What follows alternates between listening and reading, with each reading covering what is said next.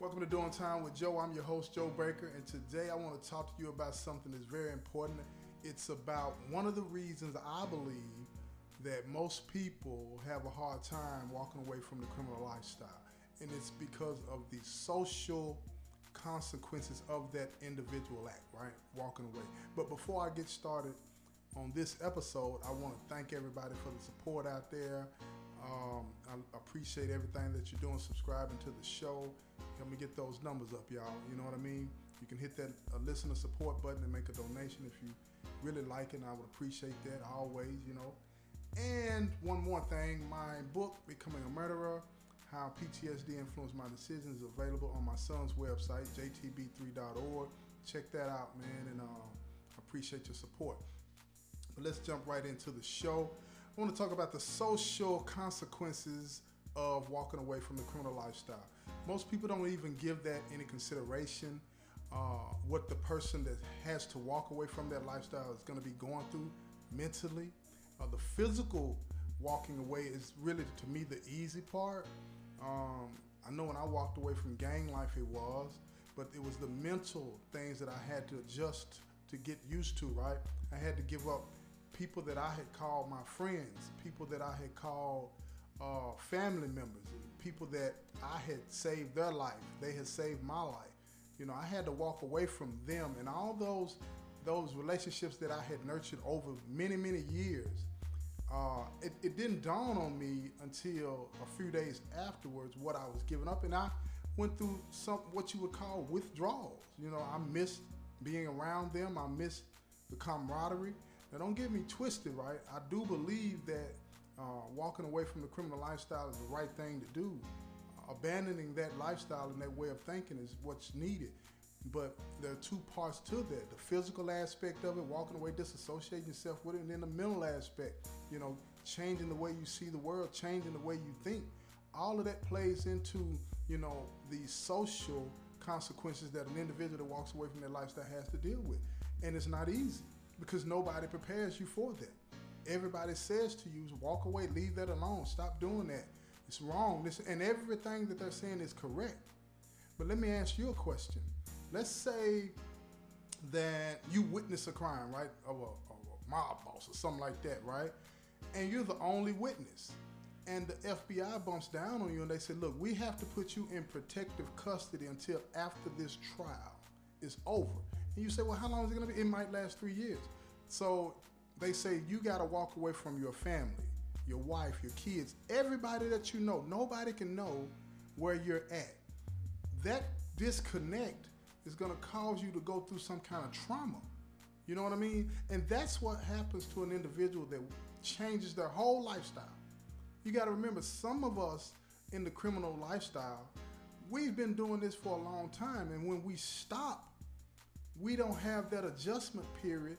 You know, it's like you it's, you uh, you either halfway in or, or all the way out most of the time, right? So when you stop that, you get cut off from a lot of those people. I know for me, a lot of the people that I associated with, once I walked away, they didn't want to talk to me. And it was hard walking by people that I had called my friends and family, walking by them and they turned their heads and looked the other way.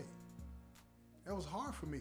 So a lot of people don't want to go through that. I don't think they consciously think about uh, the, in, in the way that I'm describing it, social consequences, but they see how other people are treated when they change their lives, when they walk away.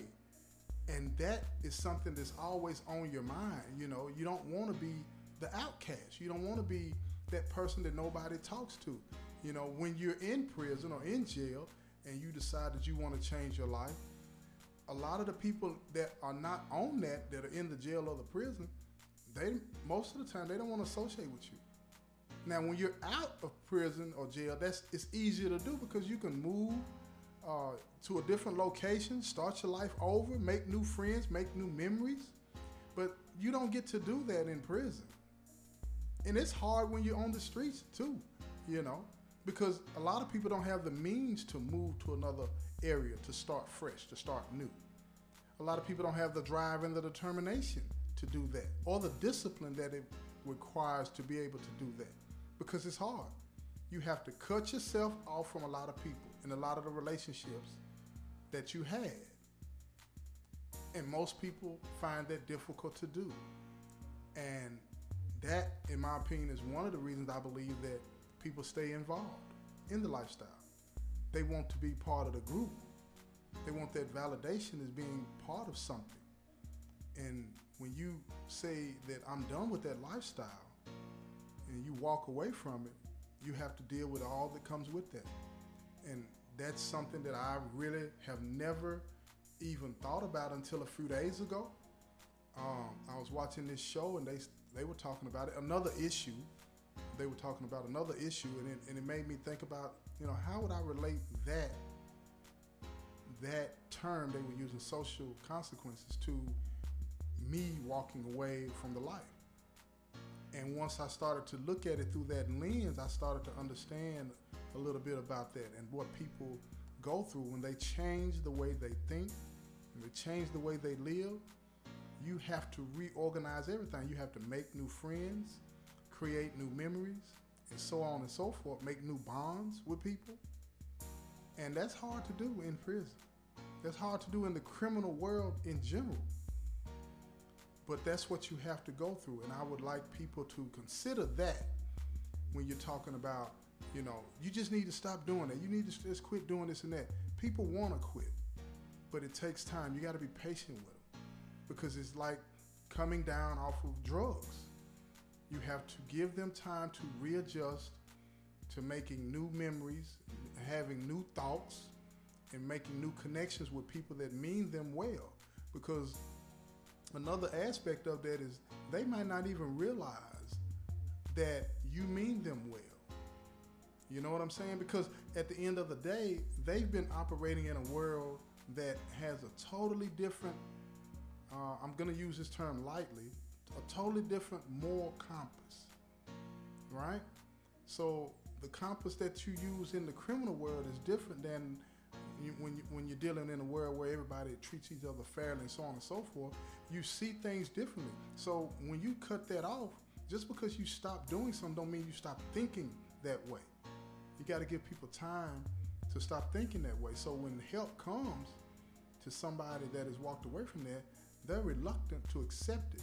They're suspicious of it. They don't have that bond with you. They don't have that bond. That's why you hear a lot of people that uh, come out of jail and prison saying, I don't know you, I don't trust you. You know what I'm saying? It's not that they don't want to, they, that process of building trust just hasn't taken place. And that's something that takes time.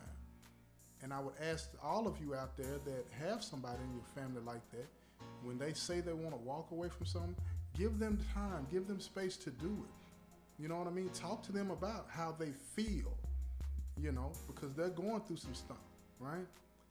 and, and be patient with them because they're changing. And as they are changing, they need somebody that's there to validate them, to tell them that they make that they're making the right decision and to stay the course.